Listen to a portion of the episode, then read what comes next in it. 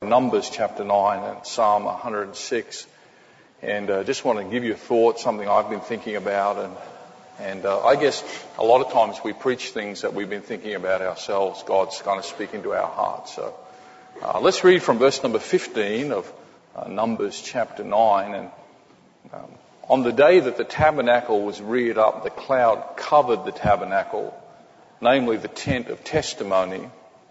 And it even uh, there was upon the tabernacle, as it were, the appearance of fire until the morning.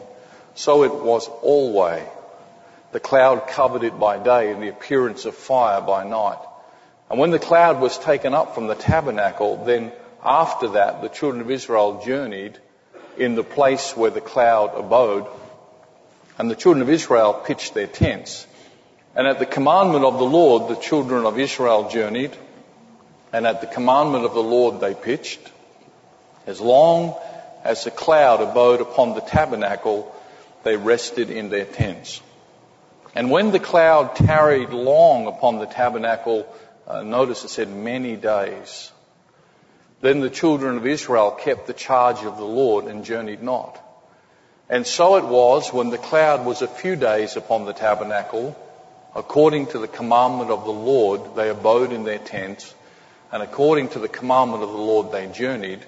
And it was so when the cloud abode from even unto the morning, and that the cloud was taken up in the morning, then they journeyed, whether it was by day or by night that the cloud was taken up, they journeyed. And then notice verse 22, and whether it were two days, now notice the timing here, or a month, hmm, or notice this, a year one place. Whether, whether it were two days or a month or a year, that the cloud, notice the word tarried, or we would say, you know, it waited, it tarried upon the tabernacle. Remaining thereon, the children of Israel abode in their tents and journeyed not, but when it was taken up, they journeyed. And at the commandment of the Lord, they rested in the tents. At the commandment of the Lord, they journeyed. They kept the charge of the Lord at the commandment of the Lord by the hand of Moses. We, uh, we have said this before, but it was one of the first lessons that the children of Israel had to learn was just to learn how to wait on God. And uh, it's a hard lesson to learn. One of the hardest things you'll do if you're a committed Christian is you, you can have trouble waiting. Now, if, if you're not a committed Christian, a lot of this won't mean a whole lot because people who are not really committed to God are not overly troubled if they're not doing much. But, but people who are really committed to God, people who have a sense of spending their days, and people who have an understanding that, you know, time is going and life is short and only what's done for Christ is going to last, people who understand that can have some difficulty in just, in just waiting. And can you imagine if you were there and, and you know, uh, for a while, like it wouldn't be too hard when the clouds sort of stop for a day, and then and then if it stopped for a month, and there's nothing you can do. If God if God was choosing to not move for a period of a month, there was, there was nothing you could do. You had to wait. And then can you imagine if it actually took a, a year of your life was spent, and you couldn't go anywhere? And you realize, you know, I'm spending life. and we're not going anywhere. And, and, and you, you get to the place you say, it's been a whole year. And w- where I started is where I still am. And there's nothing I can do. And it, and it wasn't disobedience. It wasn't, it wasn't, uh, it wasn't that they were being punished. It wasn't that God was trying to do something unkind to them and keeping them there. It wasn't that. It was really the will of God. In fact, when they didn't wait, they moved outside of the will of God. So it was an important thing that God was teaching. And I guess what God is trying to say to us is you are not in command of your own journey. You, you, you don't get to decide a lot of things that maybe you wish you could decide. You just have to, you just have to follow God. And you have to understand when you get saved, you know, God is God and you're just supposed to obey God and do that. But when they did not do that, when they would not wait on God, well, that's when they had problems. Now, what happens is this, and we'll, we'll sort of develop this as we go along a little bit, sometimes we're waiting on God for something to happen or maybe to get a particular thing from God. Maybe there's something we want. Maybe it, you know, it's beyond want. It's something we really feel we need. And we know that God has to give it to us. And it's something we're yearning for. But we find that, you know, we can't seem to do anything about getting it. We're just being put into a season or a time of just having to wait. And that can be, that can be like troubling, a little difficult. In Psalm 106 in verse number 13, I'm reading through to verse number 15. I want to kind of move a little bit quick because we want to get through a few scriptures. Talking about uh, the, the uh, children of Israel in their journey, uh, it says they soon forgot his works. And then this phrase, they waited not for his counsel. They waited not. They, they wouldn't wait. They wouldn't, they wouldn't tarry when God said tarry. They wouldn't just wait to, to, to get the next thing from God. They did not do that, but lasted exceedingly in the wilderness and tempted God in the desert. And then verse number 13, the awful thing that can happen when you won't wait is he gave them their request. But here's the result. But sent leanness into their soul. I didn't say leanness into their body, but leanness into their soul. You know, their, their inner being felt thin and empty. They, they, they got what they want, but it didn't do anything for them. Because it, wasn't what God wanted to yield. And the worst thing to happen, well, one of the worst things that happen in the Christian life is to be living the Christian life but have really leanness of soul. You know, you're not, you, you don't have a healthy soul. I don't mean you're not on your way to heaven, but you, you, you're not, you're not spiritually fulfilled. You're not, you're not spiritually in tune with God. And you have to resort back to just doing things externally, but inwardly you've got a hungry, somewhat discontent soul. It's not meant to be this way. And all of that happened because the Bible said, you know, they forgot and they, they, they waited not. So it was, as it were, a principal lesson, we've said this before, you had the learning how, just to wait on God even when you're wanting something you, or, or, or you're wanting to do something. You know, if you're a committed Christian, and you're somebody who understands the shortness of time, you usually have a fairly intense drive to want to achieve. You want to achieve something for God. I, I know I do. You know, I, I, I, don't want to live my life just for me. I, I really want to achieve something for God. I, I want to do something that, that, that counts. Uh, that's important to me. And I think anybody who's really committed in their faith does have a sense of that that they want to live their life in a way that they, are doing some things that God is pleased with, that it counts, because we understand that so much that we do spend our time with is not going to count. So many, so many of the things that we do, and, and some of it we have to do, but it really has no lasting eternal value. It's really, it's not going to change a whole lot of anything. It's just wood, hay and stubble. It's going to be left behind. And so if you're a committed Christian, you do have a drive to want to be achieving and doing for God. And I know that's very real in my life. I want to, I want to be doing things and I want to do things quickly and I want to do as much as I can do and the quicker I can do it, the better. And I want open door after open door after open door. And yet when God puts me into a season of waiting, boy, that's, that's probably the hardest thing I have to contend with. That, that I can't move when I want to move that, that me, who's used to leading other people, cannot do anything about this. I've been put into a place where this cloud is not moving and I have to wait here. And if I move out and I don't wait, what will happen is I, I, may, I may give the appearance of achieving some things, but I end up with a deep sense of leanness of soul. And I don't want that to happen either. You, you go across to Luke chapter 24, and I'm going to move quick. Luke chapter 24, at, at the end of Christ's earthly ministry, uh, he goes to them and he uh, explains something. This is after the resurrection. And remember, prior to the resurrection, even though he had told them things about about his suffering, and uh, they, they really did not have clarity in their mind to be able to fully understand all of those things. A lot more made sense to them after the resurrection when he kind of put all the pieces together. Would you agree with that? It's easy for us in hindsight to read the whole New Testament and get a clear picture. But you understand for them it was an unfolding revelation. They, would, they, they had to discover that he even was the Christ and, and then their mind was kind of around he was going to set up a kingdom and then they had to get to the place and understand that no, no, it's not about establishing an earthly kingdom at this present time.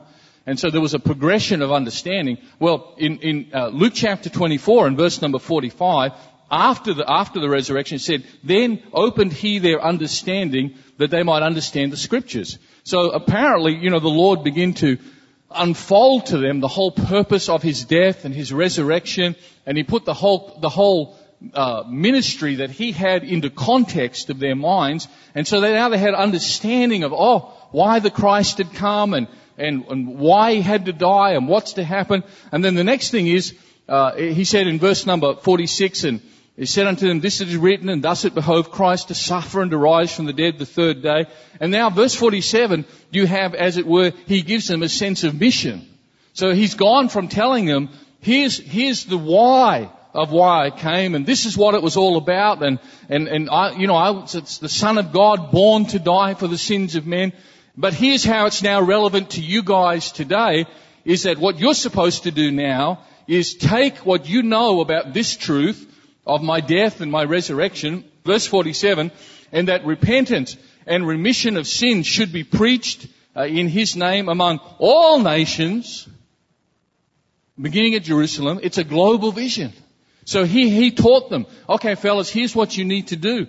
Is, is now you understand this. I've taught you from the Bible. You've got clarity and understanding of the purpose why the Son of God came. Now, here's your mission. Go! Jerusalem, the whole world, and take this message out. But, in verse 49, but, behold, I send the promises of my Father upon you. Here it is, but tarry. We would say wait. Tarry, wait, but tarry. Ye in the city of Jerusalem until ye be endued with power from on high. You have to wait. But we've just been commissioned with a mission. Now we understand what we're supposed to do, so we need to get moving. We got to, we got, my, goodness, we've not just got to preach this message to Jerusalem, we've got to take it to the whole world, I mean nations. So we want to get moving with the plan of God, but we're told, no, no, you have to tarry. And that's what they had to do. Just to wait.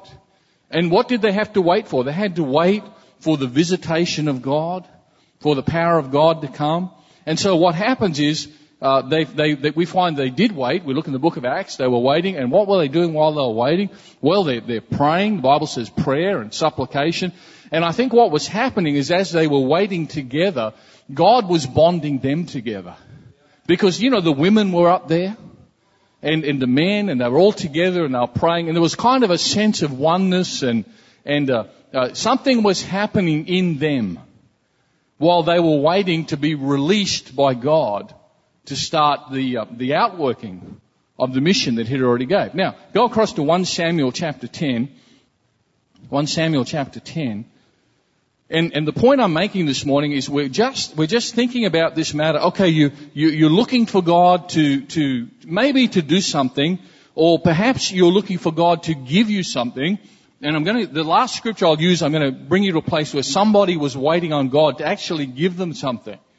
It wasn't so much a case of a, of a mission, but something they wanted God to give them. But either way, whatever it is, you're waiting. And, and, and you may wish that you were not waiting.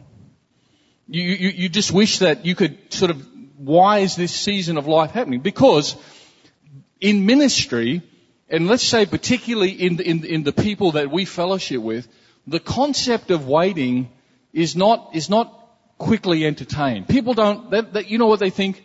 Waiting is like you must be lazy. You know, if they don't buy the thing of waiting. It's like, well, you should be doing something. And, he, and by the way, when you are waiting, you are doing something. There are things you do.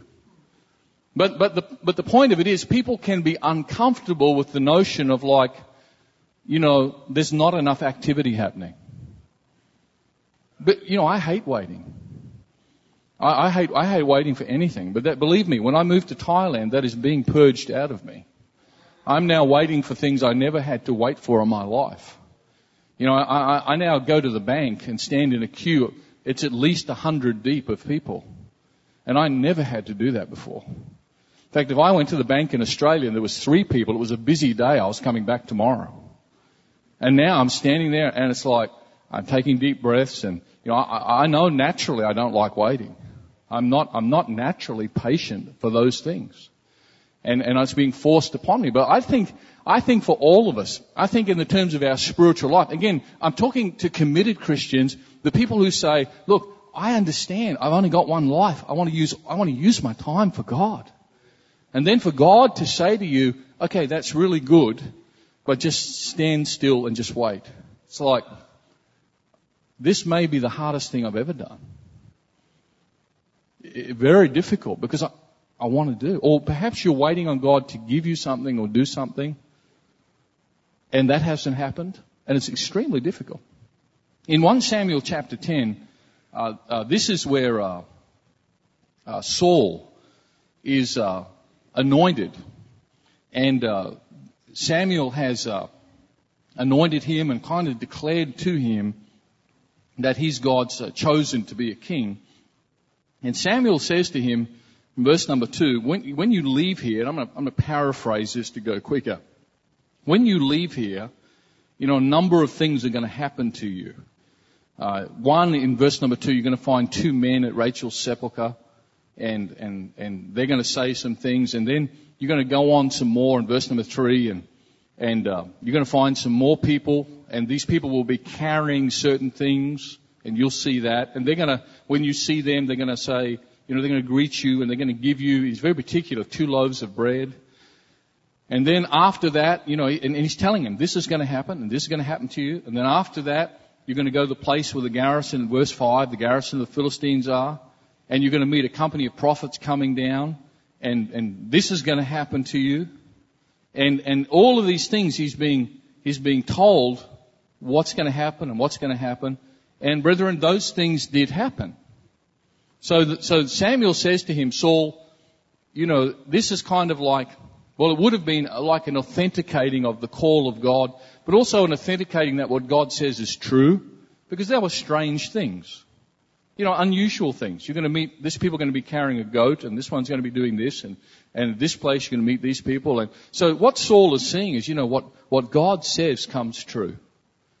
And, and that God is in command of circumstances and people. Have you ever wondered, you know, how could God do that? Did you ever have a situation where you thought, how would God do that? How, I mean, you, you, you know on one side of your brain God can do anything. But on the other side of your brain, you can't work out how he would do it.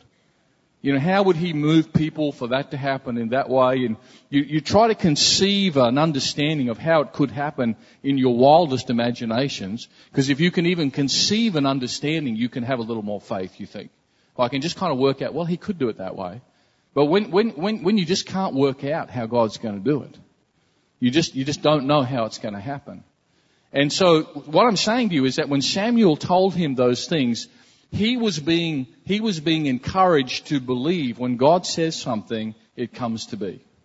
Now, the reason I said that was because all of those sign type things came true. But in verse number 8 of 1 Samuel chapter 10, he says, And thou shalt go down before me to Gilgal, and behold, I will come down unto thee to offer burnt offerings and to sacrifice sacrifices of peace offerings. And then here's the statement, seven days shall thou tarry. And again, you know, we've been saying wait or tarry, seven days, till I come to thee and show thee what thou shalt do. And so, uh, by the way, the end of verse 9 says, and all those signs came to pass that day. Now, if you go across to chapter 13, the, the, Saul, Saul, has already seen that when you know, God tells you something's going to happen, all those things happen. Strange things. People coming down carrying a goat. A guy walks up and says, here's two loaves of bread, just like God said it was going to happen. And, and, and all of these strange things happen. You know, when God tells you something, it really can happen. Now, those things happen before he asked him to wait. Because waiting is a great act of faith as well. Waiting may require more faith than doing. Now, I'm talking to committed Christian people because if you're not committed, it's like yawn. You know, I don't mind if I'm waiting. In fact, I'd be happy to wait my whole life. But we see that. But there are, there are other people who's like, no, I, you know, I, I want to live my life for God and I want to serve God and, and I, you know, or I'm waiting on this answer to prayer and I know I need this thing or my heart is troubled about this. And, and it can be hard. So, so Saul is told, you know, you have to wait. Then you go across to chapter 13 and a lot of you know the story is he didn't wait. And, and, and, and it all, it all goes wrong for him. In, the, in verse number 5 of 1 Samuel 13, the Philistines have gathered together. And you know, you read this, but it was scary. 30,000 chariots, 6,000 horsemen, people as the sand which is on the seashore in multitude. I mean, you see that, and then you, you read a little further on how they, they didn't even have uh, spears and they didn't have swords. They had a, like a couple between the whole group, and it's intimidating. It's scary. And it's, it's easy to read, but if you were there and you don't know what's going to happen, it's scary. And then what happens is in verse number six, and now remember, all this time he's supposed to be waiting. Can, can, you, can, you, can you see this this morning? That it seems to be important to God that when God tells us to wait, we wait. Can, can you understand that it just seems to matter to God that we get it into our heads that He is God and He gets to decide what happens, when it happens, and how long it's going to happen for. And you just need to wait and do what God asks you to do. And when you do that, that's all part of you understanding God is God and you are not. And that's really hard for us to really take hold of. And it seems to matter to God because He told it to the children of Israel. He taught them this whole business of tarrying and waiting and following the cloud. Uh, he says it to the uh, the apostles and disciples at, at the uh, you know before Pentecost, and just just going to have to just wait. It seems to matter to God that we understand the business of just having to wait and just having to trust Him while we're waiting. And so Saul, you know, he, he didn't wait because when he was faced with this overwhelming enemy, the guys in verse number six who were supposed to be standing with him, they all panicked.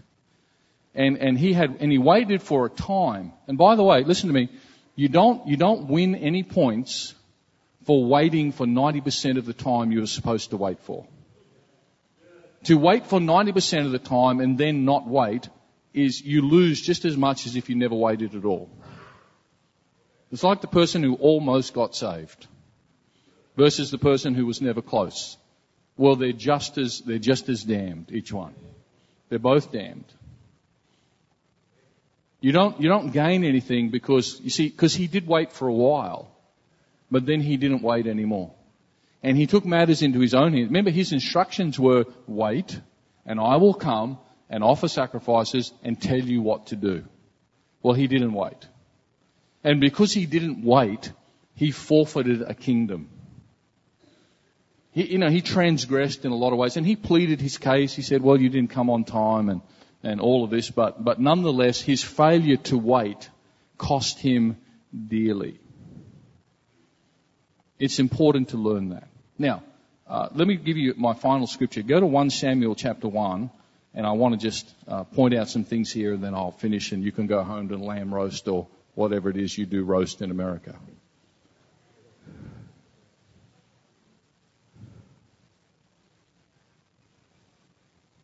So in, in, in 1 Samuel chapter 1, this, this is the story, and if you know something of the Bible, this is the story of Hannah who, who was not able to have children. And I, I'm going to have to read some of this and, and just get you some context here. Uh, in verse number two, and I'll, I'll speak to, I'll paraphrase where I can. Verse number two, and you can go back and study it at length after. There's a man, in verse number two, he's got two wives.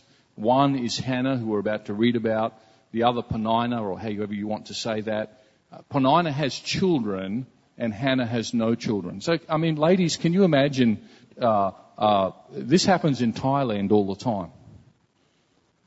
Many, many men in Thailand have have more than one wife. Very common. In fact, in fact, the man that I work with now, Pastor Jester, before he got saved, and, and, and if you get it, I, I, don't know, if you get a chance to listen to his testimony on CD, you, I think it would touch your heart just what God did in his life. But a remarkable story, but, but he, he, he, he, he tells very openly. Thai people are just very transparent. Scares you sometimes what they say. But he said, before I got saved, he said, I had, uh, I was married with my wife, but I had many women. And then uh, one time I decided I was going to take home uh, a second wife. And I went home to my wife and I told her, I'm bringing home another wife.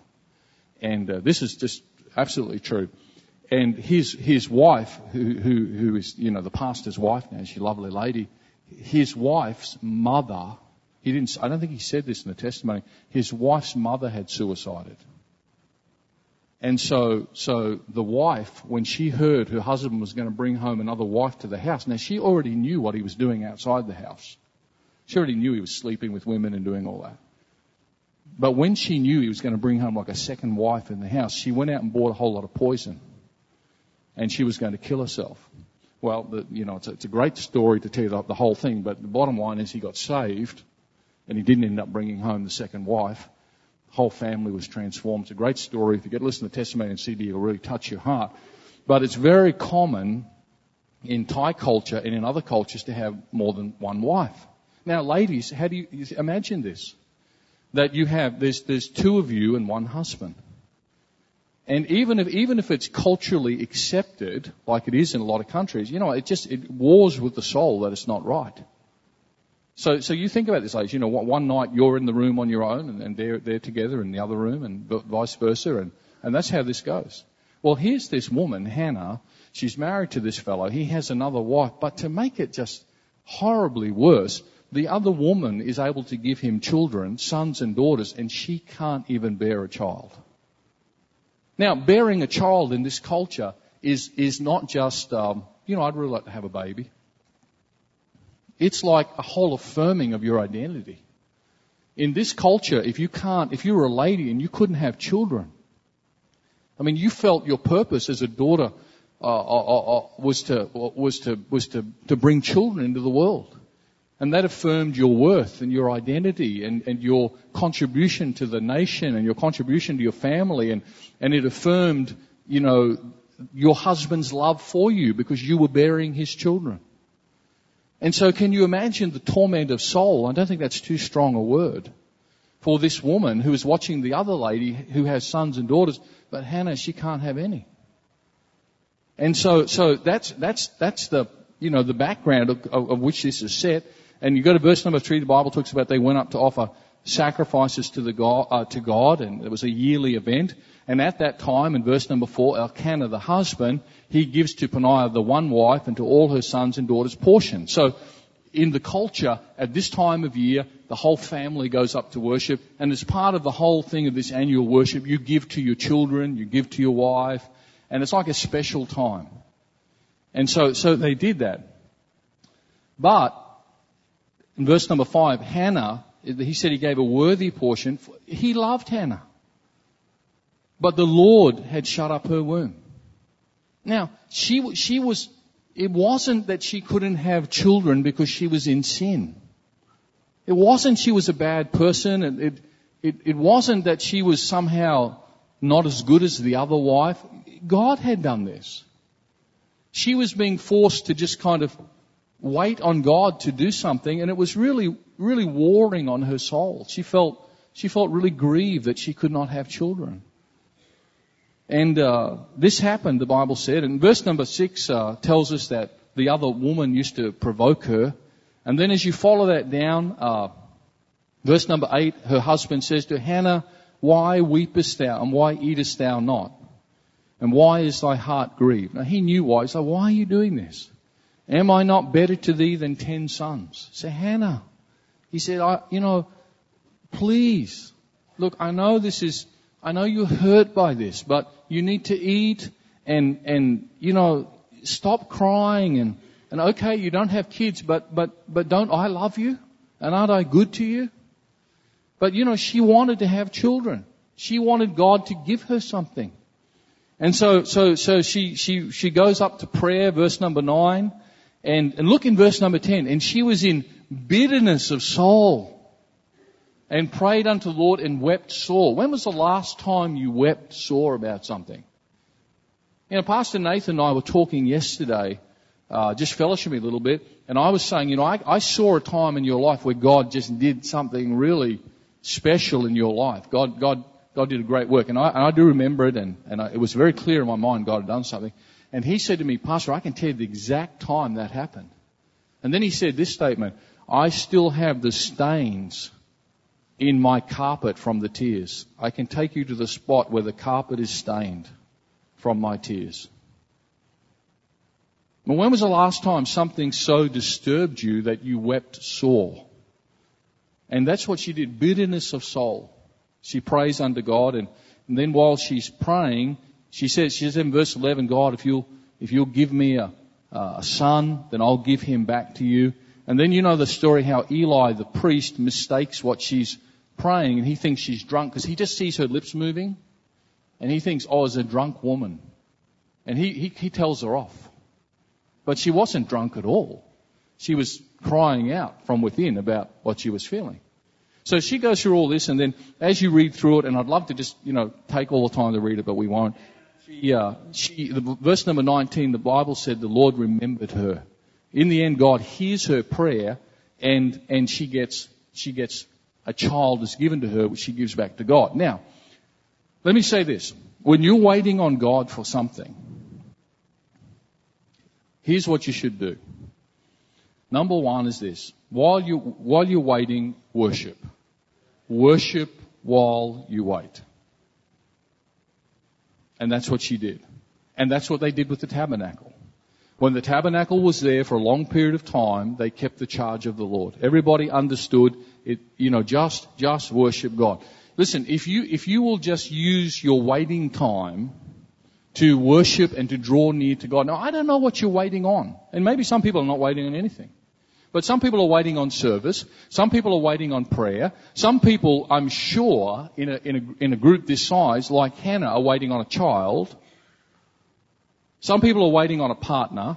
Some people are waiting on something else they need and they've been just waiting on God and you realize that God has to do it. You can't do it. Some people it's health related issues. But what do you do when you can't, you can't hurry the process? What do you do? Well, while you're waiting, you know, use the time to worship God and, and, and get to know God more because see, that's what it's about. Waiting time is not wasted time when God is the one having you wait. Waiting time is not wasted time if God is the one having you wait. You see, see, we, we, we, we just don't think like God thinks. The fact of it is God is always more interested in what He's doing in you before what he does through you. Now, for most of us, you know, we just, well, again, committed Christians, we just want God to use us. We, we just want that. God, use me. God, let me, let me get busy and active and God, open up another door and give me more opportunities and, and let me loose. You know, I, you know, I'm in Thailand trying to learn Thai and at my age, you know, I'm 29 years old. At, uh, at my age, it's, uh, it's not easy. And, and I'm trying to learn a new language and I'm, I'm praying, oh God, you know, help me. You just have to give me some divine ability here. Speed it up or something. And, and help me because I, I want to get into the hearts of these people and, and you know, and I'm, I almost feel like the, the, the, I'm watching the sand fall through the hourglass of my life. And I'm looking thinking, you starting language study at this age of your life? And then all you need to hear is someone say, yeah, well, you know, I've heard once you get over 40, it's a hopeless case. You'd never get it, you can't ever master a language then. And you think, oh, shut up. I just, just, just please. You know, you, you, and people say things like that and you, oh God, I'm spending my life. I want it to happen faster. But we have to accept the fact that, that look, for God, what He's doing in you during that waiting time is very important to Him. And maybe just more important than what He's going to do through you. Oh, no, no, no, no, no, no. No, no, no. Jesus, what? Was it about 30 years before He started a public ministry? Oh, you say, oh, Pastor, I just think, you know, if he, if he'd only started a few years earlier, just think of what he could have achieved. Well, just think of what he did achieve in three and a half years. You see, see, God can give you more in a shorter time if you'll be obedient. Waiting time is not wasted time. And I'm sure this morning there are people you're praying about things, you're asking God to do things, it's not happening like you want. Maybe like Hannah, you're waiting on God to answer a particular prayer. Alright, so while you wait, you worship. And just, and just, you, you, you know what her husband said? I really like this. When I read this, God smote my heart. In verse number 8, her husband says to her, Hannah, why weepest thou, and why eatest thou not?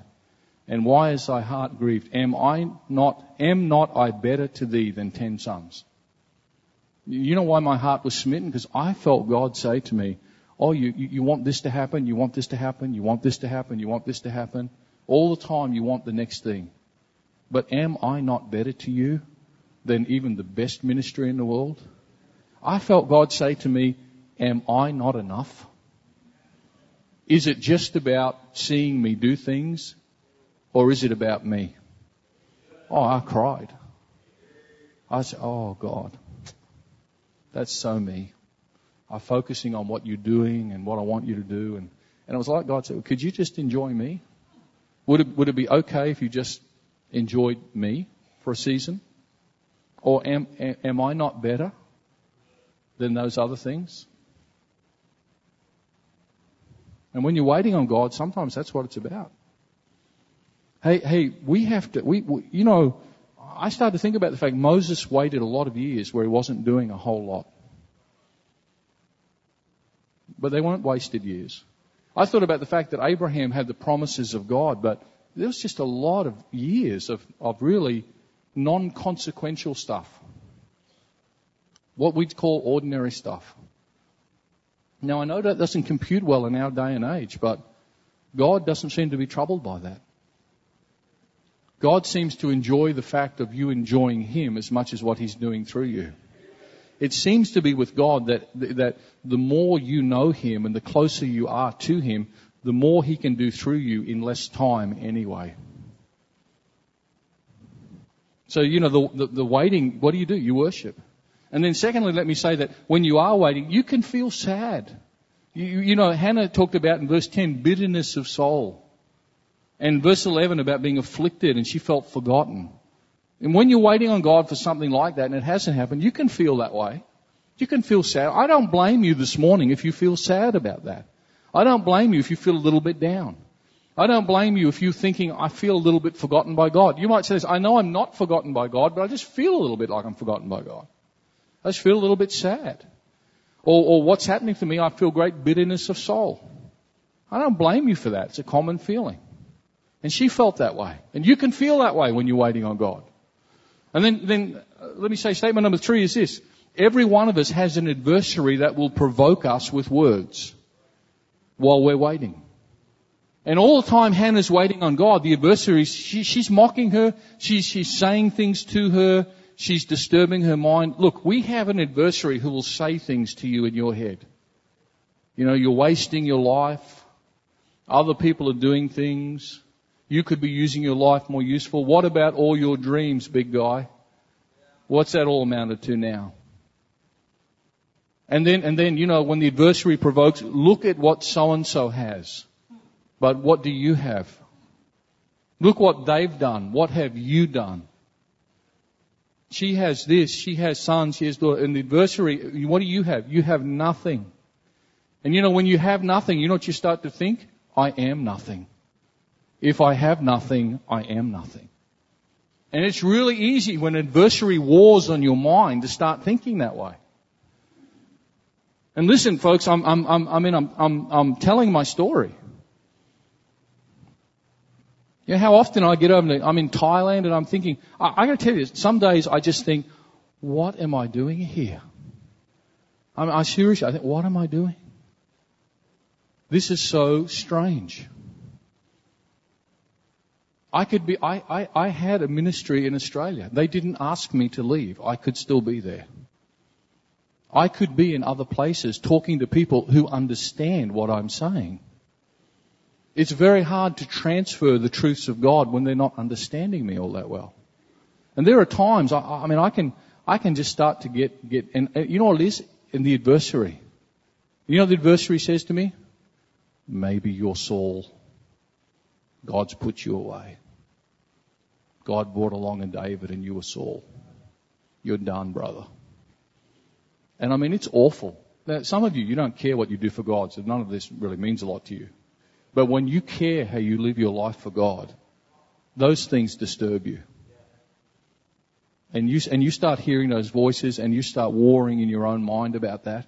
And it's, it, it's the adversary and it can be very powerful in bringing you low. You know what happened to me? I got so discouraged. I said, Oh God, what am I doing? You know, I, I start thinking about my age and I start thinking about what am I doing? There's a whole lot of countries I could be in and, and be far more effective, God. Now don't get me wrong, I love being there, but I love being used of God. I want to do more for God. I love Thai people. I just, I just wish I had a miraculous ability to speak Thai and all these things would open up very quickly. The time is killing me, the waiting. I got so down, discouraged. I said, God, did I get this wrong? You know, I tried to be so careful and hearing the will of God and and I, and I waited. I wasn't quick, and I've seen other people get emotionally attached to mission fields and make a wrong decision about going somewhere, and God wasn't in it. And Lord, you know, I didn't do that. I tried to be careful. And I consulted with people, and I prayed, and it seemed like you put it all together, but oh God, did I get it wrong? And you know, God just started doing some things to just encourage me. Now, He didn't say, oh, okay, you don't have to wait anymore. I'm going to do something miraculous. We're going to have an Acts chapter 2 visitation. You're going to stand up and just speak fluent Thai. Thousands are going to be saved, and it'll all be okay. Like, I wish. That's not what he did. He did not remove the waiting time, but he encouraged me while I was waiting. You know, my wife and I, we started praying about a car. It was costing us about $100 a week to get our child to school. We've got a seven year old there goes to school, just to get them there. So I said, I'm going to need a car. And I haven't sent out a prayer letter. And, and if you've been supporting me, thank you very much. And I'm going to send you a prayer letter one year very soon. No, they're coming. I'm going, I'm going to get that out. But, uh, but I hadn't sent out a prayer letter. I didn't have anything, you know, and I just prayed, oh God, you're going to need a car. I didn't tell anybody. And you know what happened? I get this email. I got an email from Brother Cal. Brother Cal sent me this email and said, uh, Brother Sehmish, uh, somebody has sent you uh, an amount of 27,000 US dollars, and I'll be putting that through into your bank account soon. And I'm like, I'm looking at the email, and I'm thinking, he's mistyped. He's, he must mean, he must mean someone sent you 27 US dollars. I'm sending it to you soon. And I'm looking at him, I'm thinking, oh, no, no, he couldn't have. And then I'm thinking, well, it's Brother Cal. He could do anything. You know what I'm saying? And uh, so I look at the email again. And then I think, no, no, he, he probably means somebody sent you 27,000 baht, Thai baht, which would be like, uh, you know, 800 US dollars. And, and I'm thinking, no, I've got this wrong. And you know, it turned out somebody who I barely talked to, maybe three times in my life, who, who I hadn't even talked to about being in Thailand, sent me 27,000 US dollars, which was, an, which was enough to buy the car outright, just walk in and buy it. And you know what happened when I saw that? I, I didn't jump about the money, but when that happened, I just began to cry. Because you know, I felt God say to me, I told you I'm in this. I can take care of you whether you're an Australian or whether you're in Thailand. I told you I'm in this. And I began to cry. I just felt God just did that to, just to tell me it's okay. It's okay. I know you're waiting, you want, but it's okay. I'm in this. And God's done two or three other things like that for me. Just to tell me it's okay. It's okay. While you're waiting, you're not out of the will of God. You know, the Lord shut up her womb. It wasn't sin. And then, then let me conclude with two statements. One is that the brethren may misunderstand what's happening in your life. Remember, Eli looked at her and he said, She's a drunk. She wasn't a drunk at all. Sometimes when you're waiting on God, the brethren may not understand it. And I'm afraid you can't look to people to affirm you in that. You can't look to people to tell you it's okay because people, people often just think at a very single dimensional level, you know, what are you doing for God? And if you're waiting, oh, something could be wrong. And by the way, we're busy in Thailand. Every day is busy. But the point is, I want to be doing more. The brethren often will not understand that. E- Eli, and it said more about Eli than it said about her. Would you agree with that? Eli misdiagnosed a woman calling on God as a drunkard. I'd say that says something about the fellow who misdiagnosed it. Sometimes the brethren won't understand what's happening in your life. And there are some things I believe with all my heart God does not permit you to be able to share with other people. He's keeping it between you and Him, and you can't, they're not going to understand it if you try to tell it. You just, you're just waiting on God to do something. My last thought is this, and we'll finish and, and, and leave here this morning is that when you do wait on God, what you get in the end is worth far more exceeding than if you had not waited. Now, you know, Hannah waited on God. You know what she got? She got a Samuel. No one remembers the name of the other kids or the other wife. No one, no one, no one talks about them. Hannah got a Samuel. Oh yeah, she had to suffer torment. She had to have some heartache. She had bitterness of soul. But God was working in her. And when she got what she got, she got more. And if, and, and it's like, it's like the ministry of Christ. He did in three and a half years what others wouldn't achieve in three and a half thousand years. He walked absolutely in tune with the timing of God. God doesn't have to be in a hurry. God's okay. And if you're waiting on God, you can be smack dead center in the will and the blessing of God. And when God chooses to move you from the waiting, you know, you get more because you were obedient. She got a Samuel. God blessed her with that. Something special. And you know what happened when God blessed her? She gave it back. Because people who wait on God, when they finally get it, they don't forget who gave it to them. You know, if you're waiting on God for your health, if you get your health back, you're going to know who gave it back to you. You won't quickly forget that. You'll have a renewed sense of, I will use this life for God because God gave it back to me. You're waiting on God for something else when you get it you know God gave it. God did this. And you won't take what was given to you and try and make it yours. You'll say, this was God's. God did this. And that's all part of what can be happening in the process of while you're waiting. I'm going to finish. We're going to have a word of prayer. You know, if you don't know the Lord this morning, you're missing so much. God wants to involve himself in your life. But he can only do that through the person of his only begotten Son, the Lord Jesus Christ. If you do not personally know Christ, all you can do is listen this morning and view it from the outside, but you can't enter into this. But it's very easy to come to Christ. And if you're waiting this morning, let me encourage you, just, just wait. In due time, God will bring it to be and you'll get more. By the way, if you're in business and you're asking God to bless your business and you're waiting and you're waiting for that, okay, wait. But when it happens, you better remember who gave you the blessing. You better remember who did it. Don't forget your vow. Hannah never forgot hers.